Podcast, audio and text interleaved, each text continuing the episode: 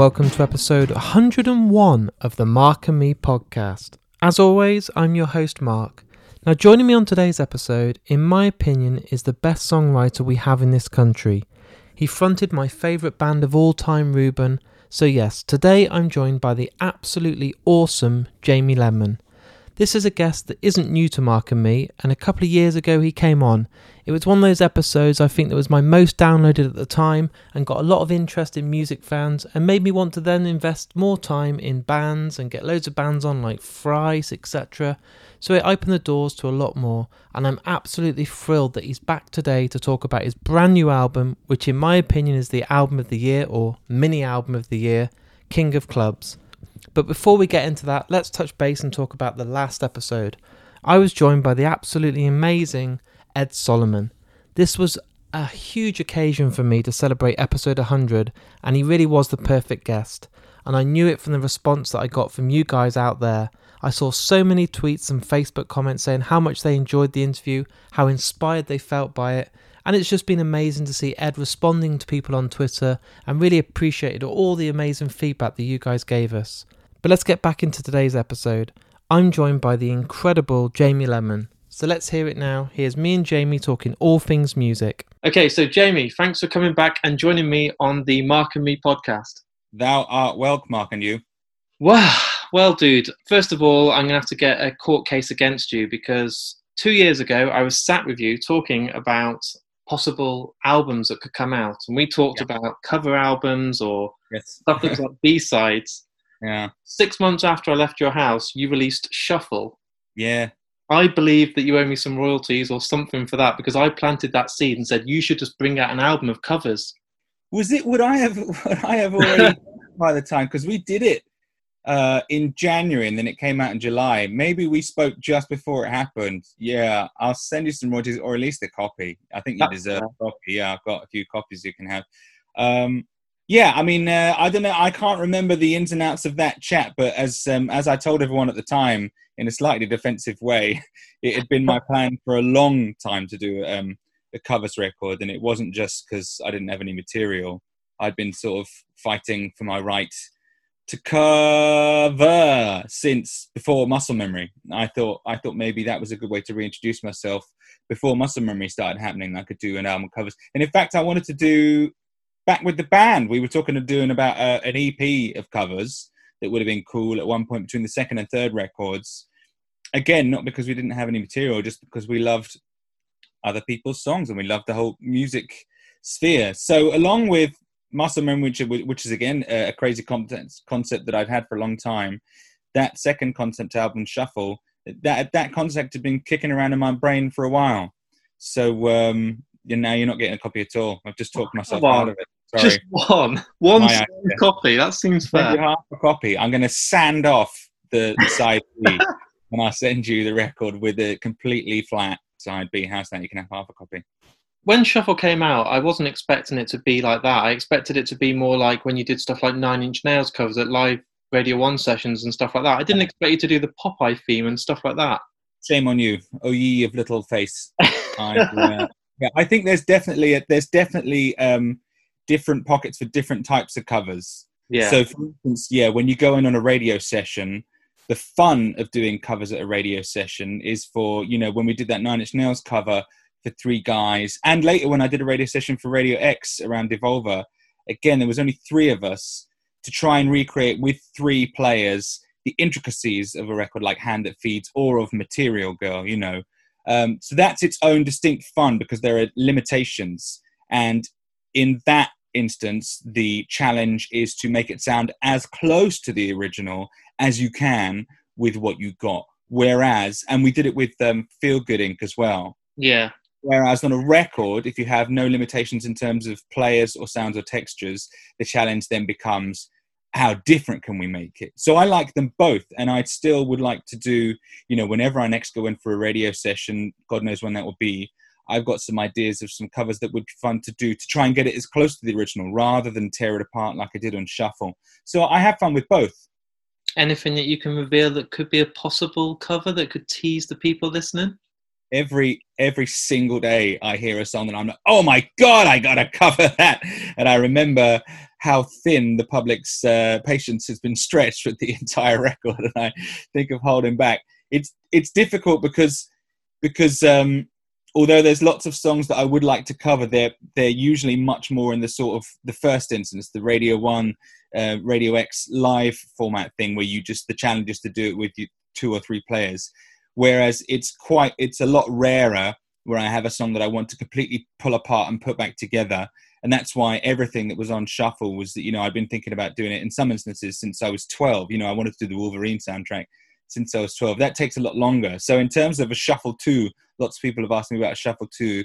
If that record happens, it will be a long time coming because at yet I can't think of any tracks that you know I've loved for so long. I sort of got it all out of my system in terms of complete reinventions.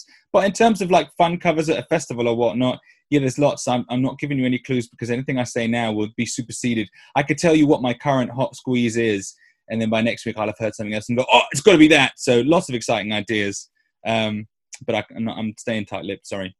I don't believe you either because you're saying right now that like a shuffle volume two would be a long way off. Yes. We're talking about it right now on this podcast, which means you'll fucking release it in like three months, and it'll be like shuffle two. Who can say? Who could say? I mean, what I can tell you is that I've got a lot more projects um, in the pipeline that are, are more pressing than Shuffle 2. So purely by weight of material, Shuffle 2 would, would have to wait. Uh, so it won't be within three. I can guarantee within three months. Can I? God damn it! it's already recorded. yeah, sorry. Yeah. And talking about singing other people's songs, something that I wanted to talk to you about at the time, but waited until now, was you got to fill in for Black Peaks when Will wasn't very well. And that's mm. a hell of a job to have to do. And you pulled it off pretty damn well, my friend. Thank you. Were you there at ATG? Well, unfortunately, I couldn't get there. I had to work. But what I did do is someone was there filming it on their phone. And normally, oh, stuff on the phone sounds terrible, but it sounded fucking awesome. So I was like, wow. Good. Good. Yeah. Yeah, they were very big boots to fill. But I mean, I sort of, although um, I admire Will um, hugely, hugely. Uh, and I would say, because Will's an actual singer, whereas I'm a guitarist who sings, and they're not the same things at all. Um, so I would say, without a doubt, that Will factually better singer than me. But and yet, I think if you look at what we both do with our voices, we're actually very similar. We've ended up similar. I'm not sure that Will was um, influenced by my work uh, when he started singing. And certainly I've been influenced by Will since I met them. But before then, I sort of came up with my own thing. What I'm trying to say is that eh, whether incidentally or not, we've ended up with quite similar styles. So even though um, he is, as far as I'm concerned, like a golden god of singing, I was quite confident that if anyone could do it, I could. I thought that was a good match. Yeah, you know, if I wasn't if I wasn't me and I had to pick a replacement singer for Black Peaks, I would have picked me. Yeah. So um, yeah, I went into it feeling very confident, and obviously because I know the other boys, I know all of them very well, and the fact that I knew Will as well, because that must have been a hard pill to swallow. I mean, Will doesn't have a big ego at all. I think he's got an ego at all. Um, God knows I do, but um, he didn't seem to have any uh, sticky feelings about me playing the show for him, and they even we even did a T-shirt with me on and without Will on, which I thought was a little bit cripes. But then he did a video for my single wearing that T-shirt, which just shows you what a big person he is. Um, so yeah, it was wonderful. It was, I mean, there was lots of feelings because it was a great opportunity and to play excellent music that I loved with my good friends is sublime. But the only reason we were doing it was because our other friend was like in serious medical trouble. Yeah. So we were all worried and frightened and sad that he wasn't there at the same time as being elated and overjoyed and filled with um, this music. So it was a, a, quite a cocktail of emotions. Yeah, it's uh, they they seem to be like the cursed band where every time they announce a tour, something would go wrong or they couldn't do this, and his health and everything. I just hope that like next year they get to finally come back and just show the world why they're one of the best bands on the planet. They are. Yeah, it was just a bad a run of bad luck. No, no more than that. I think I was going to say. Yeah. But that doesn't sound quite right. you know, yeah. No, I was thrilled to do it, but I'm I'm even more thrilled that I don't have to do it again. You know. That's fair. And you were talking then about um, other singers and bands and stuff like that. And I recently had Jen on from False Advertising. Oh yeah, she loves you a lot, and you influenced, you influenced her a lot. And oh, we great. She's talked, great. That's great to know. Oh man, we talked about you for a lot, and then only a few only a few weeks later, she did the whole of race cars, race car backwards on the piano and sang. Yeah, she did. How good was that? That's really cool. She'd actually she sent me previously because we talk quite a lot on emails. One of the things that I, really gets my goat is if you go on tour with someone, you get to know someone, and then after the tour or whatever, you never speak again, and, and you become such good friends on the road. And it breaks my heart when those relationships don't follow on. So I make quite an effort to keep up with people, and I'm proud to say that most of the people that I've been on tour with, certainly since I've been a, a solo act on my own, I'm still in fairly regular contact with, and, and, Jen's very good at that. Every now and then, one of us will say, "Hey, how you doing?" and fill each other in on what we've been doing. And she'd sent me, she'd sent me some recordings she'd made back when she was a kid, when she originally when that record first came out. She'd sort of learnt her own versions on piano, and I loved. And I said, "You got to put this out. People will love it." And so then when she did uh, the live session for Trees, that was I think that was a culmination of that it was really great, and people really responded. And um, I'm fond of saying that you know it never really sounds like a real song. My own songs don't sound like real songs to me until someone else plays them. Yeah, all I can hear is my potato voice or my like shit guitar playing. uh, you know, uh, all the bits that I hate off the records. So to hear someone else do them is always magic. And then when it's like a personal friend and someone as great as Jen, and also someone that's done their own interpretation. Interpretation. It was just wonderful. She's, I mean, she's really great. To say that I've influenced her is is just the biggest compliment because I love what she's doing anyway. I love what she was doing independently of of our relationship, even before we'd met. I love False Advertising, and I thought these guys are fucking great. And then for her to say things like, "Oh well, you know, I took a lot of it from you," it's just it, it's magic, you know. That's really good. And it seems so weird now to be talking about touring and stuff, but just before all this lockdown happened and you were getting to tour and play lots of shows, you went and teased the whole internet by taking photos of you and Guy again. And that got a lot of people going, oh, Reuben are back. Why was that? How was that a tease? In what well, regard was that? I saw lots of people on forums on Facebook saying, "Have you seen? There's photos of Guy playing drums with Jamie again. Reuben are going to agree touring." Well, yeah, but I mean that's their fucking fault. I've only been saying for twelve fucking years that going to happen. You would have thought it would be clear enough by now. And I see Guy and John, you know, regularly. Guy a lot more because he lives very close to me. John not so much because he lives in Manchester. And um, actually, do you know what? Do you know what? We were all in. Said we weren't going to talk about Reuben we were all in the last time I saw John was when Guy and I were rehearsing for Road to Lemania, and we had all our gear set up in the room.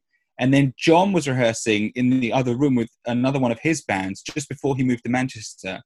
And he came in, and Guy said, Let's get a picture of all of us in the old room where we used to rehearse. And all the gear was there and I was like, no, because the internet will just go inside out. Don't do that to everyone. I thought that would have been a bridge too far. But yeah, I mean, what am I supposed to do? You know, I want to play drums with Guy. I needed a drummer. Guy was free. Uh, and, you know, we take pictures all the time of everything we do now for the internet. So I was going to have to take a picture of us together at some point. I couldn't just keep him like the masked drummer the whole time. People would have worked it out from the height ratio who he yeah. was. Who's that little boy wearing a sack on his head? yeah. I, maybe I don't know. But this is the thing that makes me a little bit cross is that people. I think people think you know if only we could get in the same room, then we just automatically bring up back the band because they assume we're all worst enemies. Whereas again, as I've said many thousands of times, nothing could be further from the truth. You know, we're all very good friends. Um, so I think people assume, oh, well, if they if they can stand to be in the same room, then a reunion must be around the corner. But no, not not interested. Guy, I mean, guy, the other two are even less interested than me, and I'm pretty uninterested. They were, I was doing a because Guy didn't play trees with me last year, but he came along. He had a day ticket anyway. and then I was playing it with Chris Rouse, who was another a big Reuben guy. He was our he was Guy's drum tech for years, um, and then I was doing a big um, the press junket in the press bit, and I just got to the bit in every interview where the interviewer asked me when are Reuben getting back together, and I said I don't fucking know, man. And I looked over to my right, and there was Guy who just happened to be walking past, and I said, "Hey, Guy, when's Reuben getting back together?" And he said, "Tomorrow," and then just left. And I think the dude thought he had an exclusive, but no, no, no, sorry. That's fair. And now that we are in lockdown and shows aren't happening as much, we will talk about the shows you've recently done. But obviously, you've probably got a bit more time on your hands and stuff like that. I noticed yeah. you've, you've been doing quite a lot more artwork again. I've been seeing you doing like a lot of sort of classic film prints and stuff like this. And I even bought a Slimer one from you. I thought it was fucking great. Oh yes, you did, didn't you? Yes, yeah, that's right. Sorry, I sold so many of them that, that the words the words on the envelopes went into a blur, but I did notice it was your name on there. Did I put a little message in there for you? No. You oh, I'm so sorry. Maybe I had a run of them that day. Yeah, that got um, that was really useful because at the start of lockdown, I'd been neglecting yeah my artwork for a long for a long time, and certainly uh, in 2019, it didn't get a look in because I was doing shuffle all year, and then when the year by the time the year finished, I was already working on King of Clubs. Um, so it didn't. I didn't get a lot of looking to do um, lots of cartooning, should we say? So when lockdown happened and suddenly no one had anything to do, yeah, I thought, what am I going to fucking do? and so I drew a little picture of Slimer, and he was the first one. Um, and then I put it on my Instagram, and it got a big response. And then people started asking for prints, and I thought, oh well, I might as well make some prints because I got like a nice printer and some nice paper. Uh, and then I, I sort of uh, I'd set myself a little task of trying to do one every other day or every few days of a little, just a little, the mascot characters from those 80s cartoons and properties, the little non speaking yeah. little weird animal things. Oh, slime as a ghost, but you know what I mean. Um, that was fun. It just kept me busy. It, it kept the spark going because I'm sure, like everyone else, I had some days I thought, why am I even fucking getting out of bed, you know? And that just became a reason to get out of bed, to get me over the initial hump of um, uselessness, it was really helpful. And people's reaction to them were was really wonderful to have a conversation and you know all those things that we can lovely happy memories of when we weren't uh, in a plague. Um, and yeah, you know, I made a bit of dosh. It was good selling the prints. You know, I tried to keep them real cheap, but I sold so many that you know it helped pay the rent for maybe like a month. that was great since uh, all my other forms of um, income had been taken away. Well, my main form of income, which is music, so yeah, it was it was great to keep me alive as an artist and to resurrect that cartoonist bit of myself that hadn't seen much use in a while, but also to connect with people and um, plus all of that, yeah, earn a little bit of money on the side was great.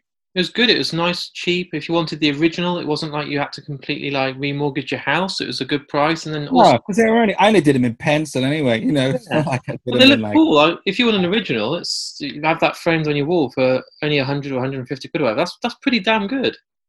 It, well, it was yes. Lots of people people send me photos of them framed up, and it's nice to see the original. You know, as an art collector myself, it's the same with when I put out a record. I always think, what, what would I like as a record collector myself?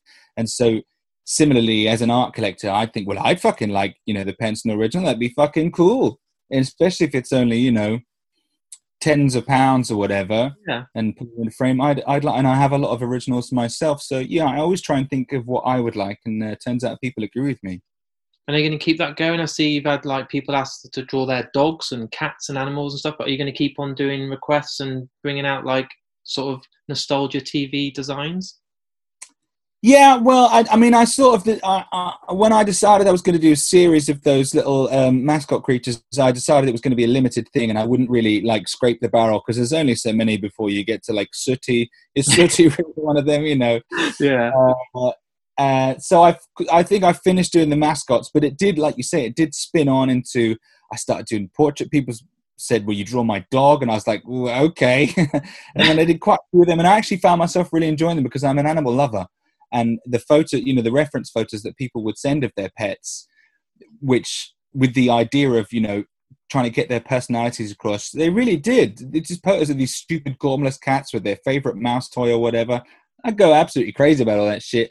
And and it's so in people's pets are so important to people. And a couple of people asked for for portraits of pets that had died. And so I could tell it meant a lot to them to really get the personality, and I regarded that as quite a, a, a deep responsibility. It sounds silly, but so I really enjoyed doing the pet portraits, and then I got a couple of really great commissions. Someone asked me to draw all four turtles, which I would have done for free. I didn't yeah. tell him that, but that was a great commission to get. And I drew. Um, we were talking about Jaws. I did a great Jaws commission for someone who just wanted. Um, we were talking about it, and I said, "Why don't we have all the main characters inside the shark, as if they all got eaten in the end?" And he said, "That's great." And I, I, I spent a bit more time on that than I usually would have, and it was very satisfying so yeah, I would really like to do more of that. I don't think I'm going to do more of the mascots, but if you commission me, and you can commission me, anyone who's listening, hello at jamielenman.com. Yeah, I'll draw whatever you want and pop culture. That's what I love. Everyone loves pop culture stuff. I did a Danger Mouse. That was fucking great. So I've really enjoyed doing them. Yeah, the commissions have been great.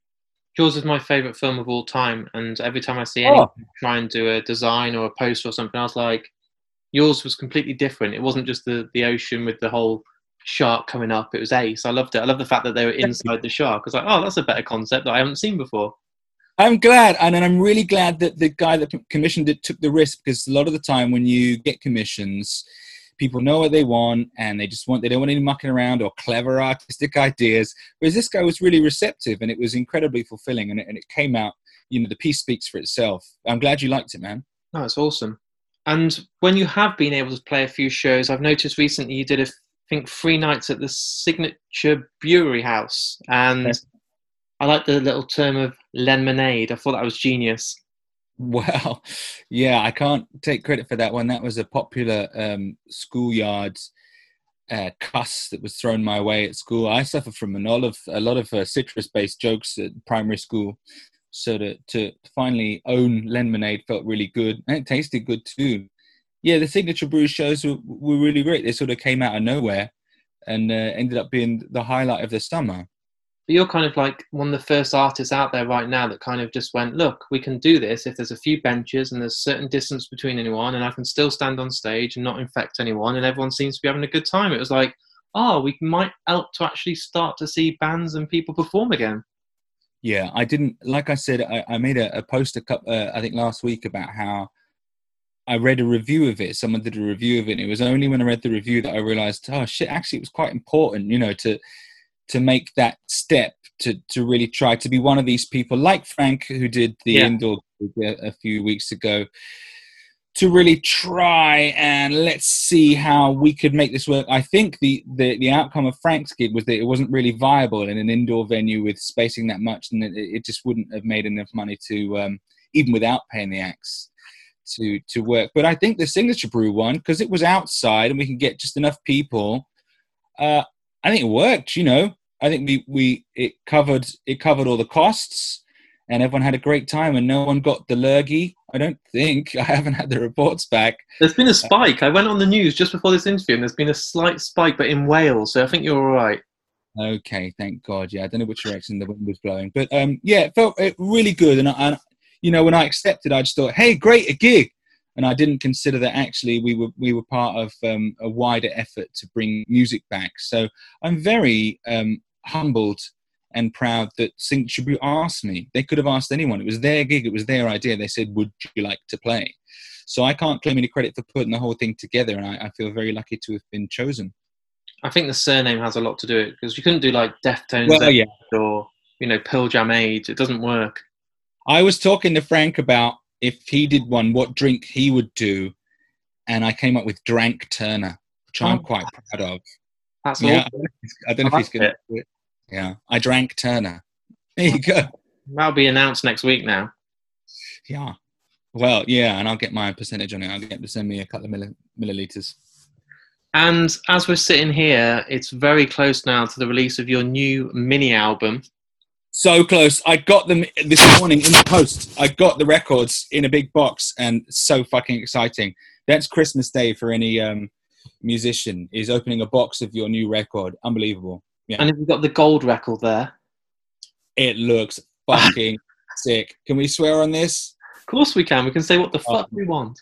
Man, it is. It's just excellent. And the CD actually, I really, I think my favorite bit of it is the CD. I quite like little small compacty versions, and uh, I've just been uh, ogling that all day. The three different versions, the stand of honor, the gold vinyl and the CD. It was so exciting for me. So let's talk about. I know it looks good, but it actually sounds good. And I've had the album. I think we said this just off air, but I've had the album for a couple of months, and I forget sometimes that when you get to do these podcasts, you get these little sort of perks, and do. I forget that other people haven't got it. So I'm I forget. sat there and I'm like, oh man, track two is unreal. And they're like, what do you mean? I'm like, I mean, uh, you know, Oh. it's, uh, it's only three months away. But truthfully, and I'm not just saying this, I believe it's the best thing you've ever put out. oh wow! I do. You wouldn't, you wouldn't believe how many people have said that. I'm quite shocked. My old manager Barney, who used to manage Reuben, came by. Barney. Oh, you know Barney. I met Barney many times.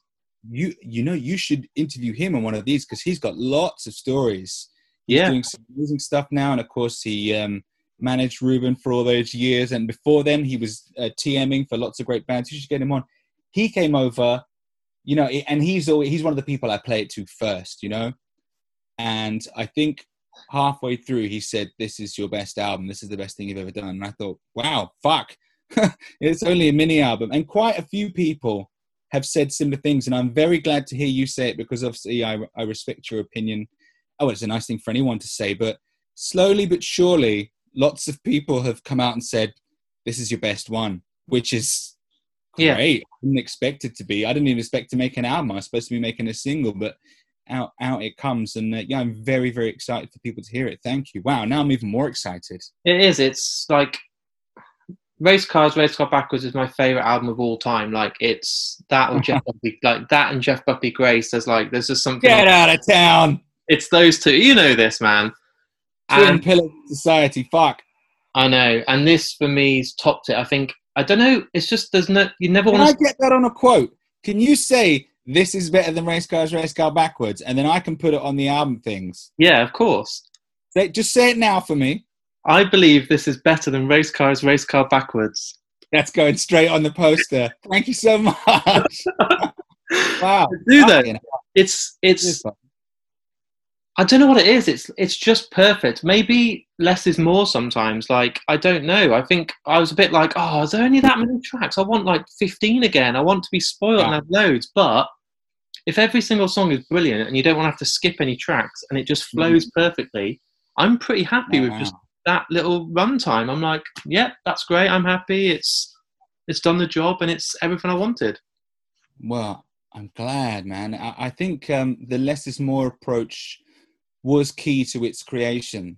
You know, I've said a couple of times that I very I didn't know what I wanted to do quite, but I knew that I didn't want to make another whole another full length Yeah. Shuffle because shuffle was so big. Uh, I don't think Shuffle shuffle's actually particularly long, maybe 40, 45 minutes, but it's certainly big in terms of its breadth and its scope. And so to put out another full length would have been a big mistake. So I, I very definitely, I pulled up on the reins before, you know, we could have spent weeks in the studio and we could have come up with, you know, 10, 12 tracks, but perhaps it would have, there been any filler on any of my records. I hope not, but um, we would have run that risk. Whereas knowing when to quit while you're ahead, I fancy has always been one of my um, best qualities, maybe one of my only qualities. And uh, yeah, knowing that this should just be a mini album rather than a full length, there, I think was a crucial decision. And also the decision to to upgrade it from an EP because it was going to be just a four track thing Yeah. When I decided, actually, do you know what? If we just had a couple more tracks to play with, we could really do something that was layered and fulfilling and satisfying. And I'm glad, I'm glad um, we made that decision. Yeah. So just we just spun it right. I'm so relieved. Yeah. And what about the production wise? Because this is the last time we're going to say the word Reuben on this interview, okay? If we say it again, just hang up. Yeah. But when I sat in your house and we talked about Very Fast, Very Dangerous, you didn't like the sound. It was too polished. It wasn't raw enough. It wasn't the sound of the album that you wanted. Hmm. Well, that was that was always what I thought about all the Reuben records until Yeah. we made New Trust, which finally was as raw as I wanted. That's why that's my favorite record. It had this. It had the sound that I wanted. Yeah. Has has this for you got the sound that you wanted? Because I think this sounds the most like what it'll sound like when I go and see you live. I think when I get to finally go out and see bands again and you play these songs, it will sound like this does on record. I think that's what I love about this. It's raw, it's it's dirty, but it's also sounds fucking professional. Thanks. These are all quite still got on the poster. I um yeah, I mean I'm not sure about how it um how it will translate live. Well, actually I have been rehearsing it with Jacko, uh, my drummer, um, one of my many drummers, uh, for a live stream we're going to do on the weekend it comes out. So I have actually started translating it live, and it yeah, it sounds great. Uh, that wasn't part of my thinking when I when we went into the studio. I knew I wanted it to sound. We we focused a lot more on the sounds than we have on previous albums, which is not to say that we weren't focused on sounds before, but I feel like this is an this is an album for producers, for sound heads who like that kind of thing. We and we made a very conscious effort. I don't know if you've read the press release, but we came up with this word "nicety," which mm. is the perfect mix of nasty and nice. So we want it to sound horrible, but that you like it. And in yeah. fact, that's the theme that runs through the record. Something that's horrible, but you like it.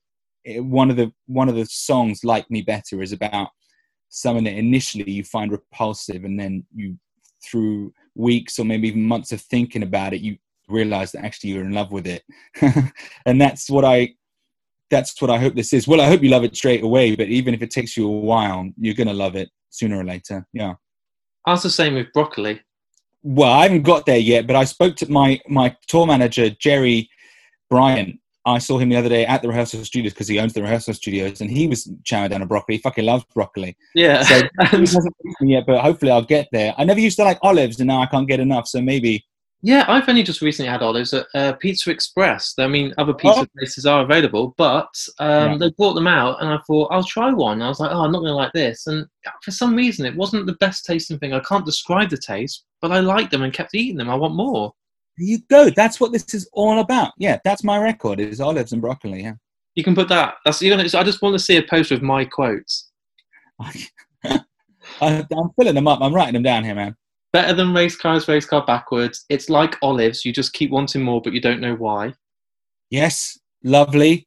And, wow. Uh, sounds really dirty and raw, but done pretty well. Professionally. Sounds yeah, prof- professionally, yeah. I want the stamp of professionalism. Yeah, that's what I'm yearning for. And what's the future looking like? Because obviously, this album will be out when people are listening to this, but then I've seen you've been announced for Download Festival next year. That lineup is pretty damn good. It, well, it always is a downer, isn't it? They get what they fucking want. I think I heard the other day that it's the it's the second largest festival after Glastonbury in the UK, which is fucking crazy. That is mad. But yeah, they um you to be on the poster with Gojira and Deftones and Mastodon and all these bands. I was like, yeah, that's awesome. It's going to be great. I'm really looking forward to. I mean, that's the the first thing in the calendar officially now. So beyond my little live stream at the end of uh, this month, that's really where I will set my sights. Uh, there's rumblings of other stuff going on, but nothing is confirmed. But download is the big stake in the ground, and you know, I'm really, really looking forward to it in a way that I haven't looked forward to anything for quite some time. So yeah, and I feel like you know I've got a history with download, and I really like to go and play. I never, I'm never sure if I am specifically a download band. You know, I think maybe in the year we played it when I brought out Muscle Memory and I played an entire set of just the dirtiest, heaviest bullshit you could imagine. Then I was a download band. Then I was really heavy. Um, but now I'm not sure, and I, that just makes me happy, even happy that they booked me because it shows that you just got to be a, a, good band, let alone um, you know a download band or whatever to play. Uh, I'm just always happy to go back there. Yeah. But I also put bands like Biffy Clyro. Are they a download band? And they're fucking headlining. Yes, they are. I spoke to Simon about that. Yeah, headlining over the Deftones. I mean, that's that's crazy. That's crazy. Biffy are a download band. I remember when we did the main stage at Download, and we went to see them headlining the second stage just after Puzzle came out. In fact, that's when just as Puzzle came out, I hadn't got a copy, and we went to see them, and they gave us copies, which was nice. That was um, think it was the last was the Biffy gig I saw. I can't remember. No, it can't have been. But I remember it uh, clearly because it was lovely. Because Billy Talent were also there. That last year when um, we did download on the it was great year. Lots of buddies there, and Biffy were there. So I always sort of link Biffy with um, download for some reason. Yeah, they're definitely a download band. I was there, man, and you made all the crowd do a pogo about twelve o'clock in the afternoon, and everyone was doing the like pogo dance. Yeah, on Hangover morning. That was tough. It was like a Sunday morning. I was so hungover. I'm like, Reuben on the main stage. Fuck, let's do yeah. this. And I was like, really? I was with that. You can sort of see on the video that at the start there wasn't many people there, and then by the end there was quite a lot of people. So, job done. It was awesome. You can say you played the main stage at Download. I was saying it before I did. yeah. Yeah, sure. And what are you listening to at the moment? Like last time you came on, you were talking about bands, and people were then like, "Oh, I love the fact that you get people to like recommend stuff." What sort of bands are out there right now that people should be checking out? Well, um, I tell you what, I can't stop listening to is the new two songs from Rubber Bandits. I've been going on about Rubber Bandits for a long time, or maybe I haven't gone on about them. Uh, they're like, if you don't know, they're sort of a comedy duo from Ireland, but they also make like incredibly insightful brilliant music. They sort of started out making like comedy records and comedy songs, which are very funny but still good music, like sort of Flight the Conchords, maybe. It's still a good song, even though it's funny. And now they've sort of started, they've gone on a darker trip and they're just making like really mind blowing um, songs that really say something about society with a sort of, still with a sort of pinch of dark humor. And they make their own videos. And one of the guys is like a, a VFX specialist um, SFX specialist, sorry. And they've got two new tracks. One of them's called Dancing, which is pretty straightforward, but still a great groove. And then one of them's called Bertie Ahern, about the disgraced Irish um, or I, I, think that's how it's pronounced, the, the Irish Prime Minister. I, it just has to be seen and heard to be believed. So check out the two new tracks um, by Rubber Bandits, definitely. That's the newest thing I'm into. Jimothy Lacoste's latest stuff is also very good. Uh, he, um, I don't know if you know Jimothy Lacoste. He's a big YouTube guy. Um, he's bringing out these sort of very um, monotone, under understated delivery. Uh, sort of, I suppose it's R and B type stuff. But he's sort of gone in a more electronic direction. He's got a, a new record out. That's really great. Uh, not many new rock records, although I have, um, in the same way that you, you know, you've had my album for a couple of months now and you've been jamming on it and you want to say, hey, listen to this. Oh, you can't. I'm the same because I'm friends with lots of bands. Um, I get sent records early and um, records that aren't out, and there's a couple that aren't out that I'm really jamming on that I can't tell you about. Sorry, from from bands that I know well. Just um, if I, I think I'm allowed to say, you know, there's some records coming from bands that I know that haven't been announced yet, but are fucking excellent. So I can't tell you about them. I was just listening to Soul Soulwax's um, from Deewee, their most their latest record, because I had any minute now on in the car yesterday, and then I thought, oh, I'm going to give that other record a spin. They, the, the one they did a couple of years ago that was all one long track. I still can't really find my way into it, but I want to. You know, the, the will is there because I love Soulwax so much. Um, so yeah, that's what I've been listening to. A whole range of stuff Soulwax, man, I haven't heard them for years. I remember seeing them when they did. Um, they toured with too many DJs, and everyone loved them. And they had the light up uh, microphone stands that were like big fluorescent tubes. Wow! And yeah, I couldn't. Amazing. They, I well, I went to see them when they toured Any Minute Now, their third record, and actually, I found them quite disappointing. I, I, I think a lot of it was to do with the fact that they had a different drummer Oh. He plays all the drum beats slightly differently. And for a drummer, like I'm a drummer, you know, I'm not a very good yeah. drummer, but I'm enough of a drummer in that the drums is what I sort of fixate on. And if the beats are so good, like they are on those Soulwax records, if you miss that fucking one ghost snare that I love in the fill or whatever, I that was a real disappointment to me. So they put on a good show, but for me, for the nerdy drum boy at the back, I was a little bit cross at the drummer. Um, but yeah, I'd love to go and see them again. They're, they're, great guys, real innovators. I've got a lot of respect for um, Soulwax. Yeah. And what have you got? Like, I know at the moment you said you've only got download in your um, kind of calendar for next year, but writing wise, because this album's already been done, I know it's going to be released soon, but you've had it done and recorded and finished. Yeah. What, what's your kind of writing head at now? Are you thinking you want to go back and do more of a concept album? Do you want to do more mellow stuff? Do you want to do another live album? Do you want to do another thing that I suggest and then you completely use it and rip it off and then put it out to the world? I've got I've got lots I've got lots of projects that I'm working on simultaneously, and uh, I can well I can't safely say I'm fairly certain I won't put out a record next year that is longer than a single. You know, uh, right. uh, I'd like to. I've got a couple of tunes that it would be nice to go out that sort of fit loosely with the sort of devolver shuffle king of clubs vibe. But then beyond that, I'm going to make a. I'd like to make a break and do something very different. Um, and uh, I can't say too much about what that is at the moment because it, it may mutate and it may change shape as I approach it but uh, I can say at the moment that I'm working on some stuff that is that is different to the last sort of three or four records I've made. Um, but then again, I'm working on lots of different records at any one time. There is there is one that I'm concentrating on at the moment, and then there's another that's just completely insane, and one that is I've actually invented a new form of music that I'm not ready to share with the world.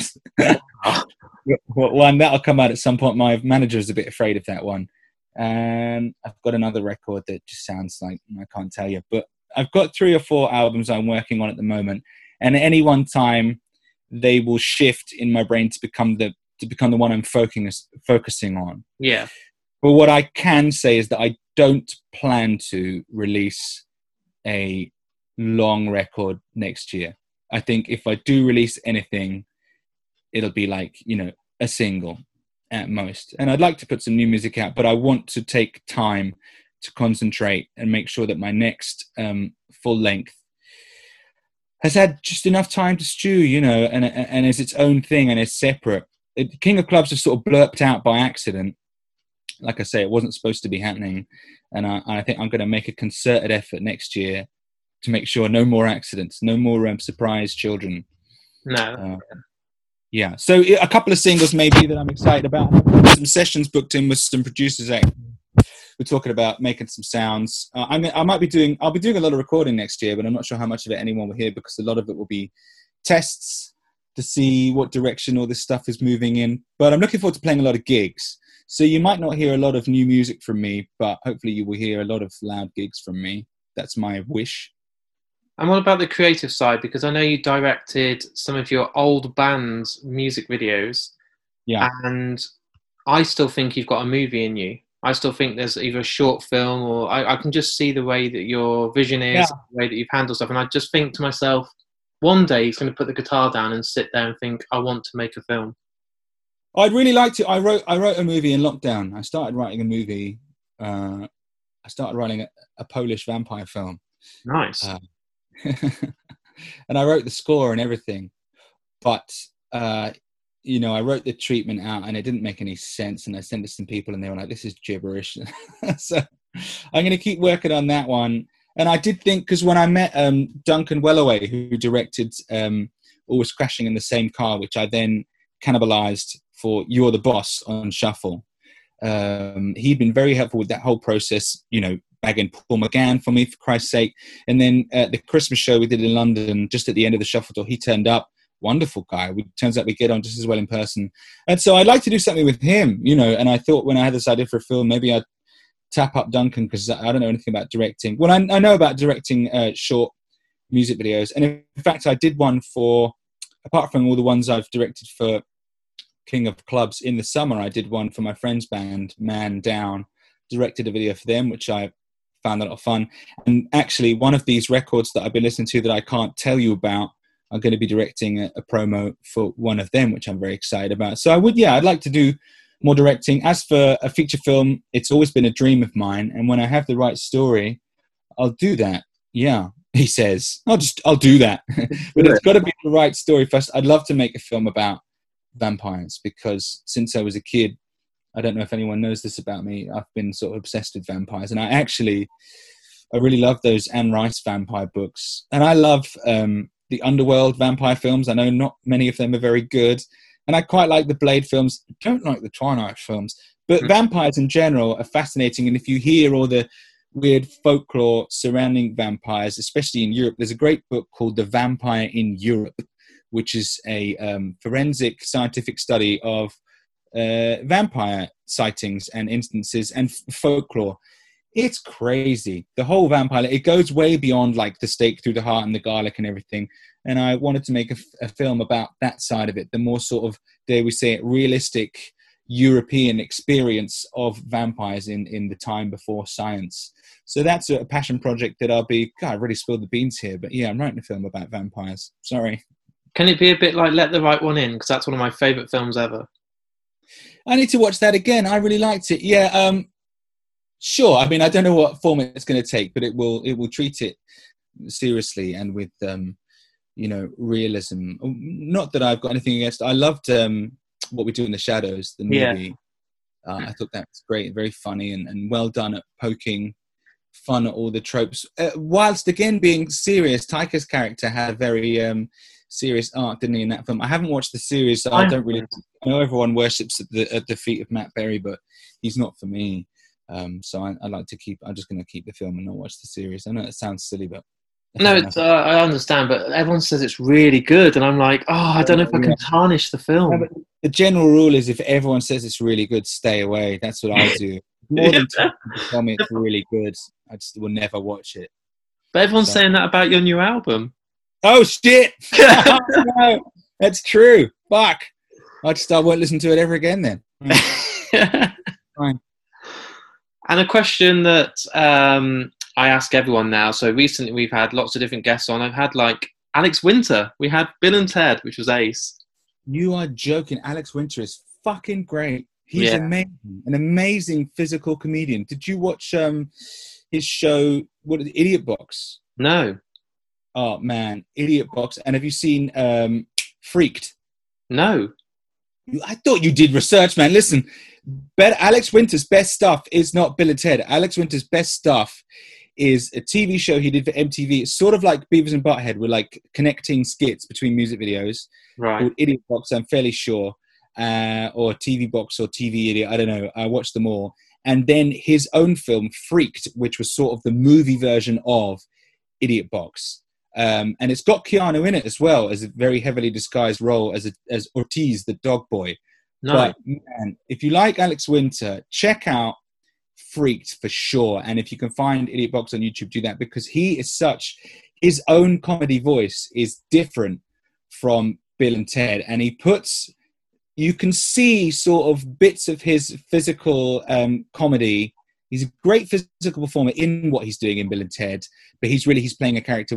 whereas when he's got free reign in Freaks and um, Idiot Box, he deserves to be as big a name as any of our beloved, you know, physical comedians. Uh, none of whom I can think of at the moment, but he's a real.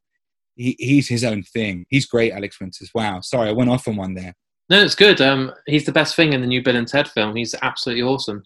Uh, I'm not going to go and see that it, uh, um, uh, it makes me sad. The trailer just looks so lame. And then when I found out that Weezer were in it, I was like, nah, do you know what? no, this is not for me. Um, I'm out. That's a shame. It is a shame. But anyway, people like Alex Winter that have been on recently and all this, I've asked them advice for people that want to get into the industry. Now, obviously, yeah. he hasn't acted for years. He's been doing stuff behind the scenes and producing and directing you've been playing and writing music for years, and there are a lot of people out there that want to be in a band, that want to pick up guitar, want to have their song on Spotify. What advice do you give to people right now that are trying to make a name for themselves in an industry that's getting tougher and tougher? The advice I would give is don't try to make a name for yourself. Try to make good music, and then the name will come with that the uh, i mean i know that's just how you phrased it and that's probably not what you meant but that it, it's a good point to make is that yeah. that is a mistake that a lot of people make as they try and make a name for themselves and they try and get famous which is the wrong way to go about it says someone who has neither achieved fame nor a name for himself. But uh, i hope i've made some good music. Uh, you re- that's really as simple as it is. Focus on the music. Don't focus on the fancy clothes or a fun stage act or a cool rock star name. Just focus on the music, and then if you're doing it right, the rest will happen. and um, take chances, say yes.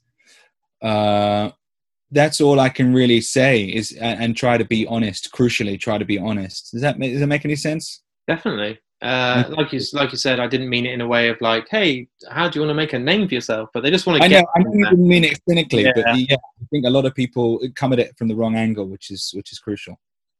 And last time you were on, my final question was, "What did you want as the outro music?" Because uh, exclusively to Mark and me, every piece of music that's the outro to the podcast is chosen by the guest, and you chose Engerica.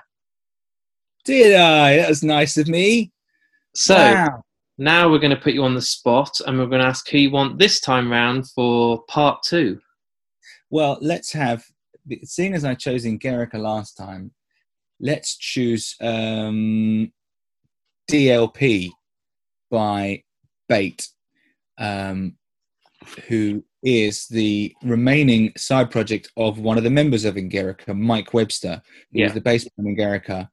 His new project is Bait, which is sort of a band, but sort of his thing, a bit like Nine Inch Nails. You know, he's got a group of musicians, but he's the he's the ringleader. And really great single came out last year, super aggressive and dabbling with electronics, and I just love um, I love his lyrics. I love his deli- delivery. I love everything about him. You know, I love him as a person. Um, we went down to Southend as soon as the restrictions eased up. Well, not as soon as we waited to see if everyone would die. Yeah. When they said to meet another household outside, we waited to see if everyone would die. And when and then when no one died, we went and stayed outside in a fucking gale force wind uh, in their garden for a distance barbecue with everyone at one corner of the garden being blown about uh, with the Websters. And that was wonderful to see them. So, yeah, play DLP by Bait, spoke B A I T. Uh, that's their latest single, and, and see how you feel about that as a little continuation. And the next time, I'll play you his next project, and which goes through the evolution. Let's do it until he retires. Yeah, that's awesome thank you, Jamie, for coming back on. There's not many guests that I've had back on at the moment. I've uh, tried to keep it nice and fresh, but I just thought there's been a couple of people that have come back on, but I think, yeah, apart from Dustin from Thrice, I think you're the first guest that's come back on. I'm honoured. I'm honoured. Get Tony Hopkins, like, call him up. He'll come back for one. If you, when you talk to him, give him props from his big fan Jamie Lenman. Yeah, know? I appreciate you coming back on, dude. It's a, a play. I do want to do a third part. I want to come back to the house. It felt this is great, and I loved it. But I love the just relax and just sit with microphones and not, you know, I just prefer it. Sure. Well, I'm, you know, maybe after I've done my next uh, surprising project, we can we can yeah. come back. You can say, well, it all went to shit, and I'm like, yeah, sorry. And I was like, you fucking quoted me on the poster, and everyone said it's your worst album of all time, and I said it's better than Race Car. Could you not? It's going on the poster. It's going on the poster. Yeah. That's awesome thanks for your kind words about the record. It re- you know it really means a lot. All right, dude. Have a good rest of the day, and I'll catch up with you soon. You too. Bye for now, buddy. So there it is. There's my interview with me and the incredible Jamie Lenman, talking all about his brand new album, King of Clubs. And as I said on the start of today's podcast, I can't big this album up enough.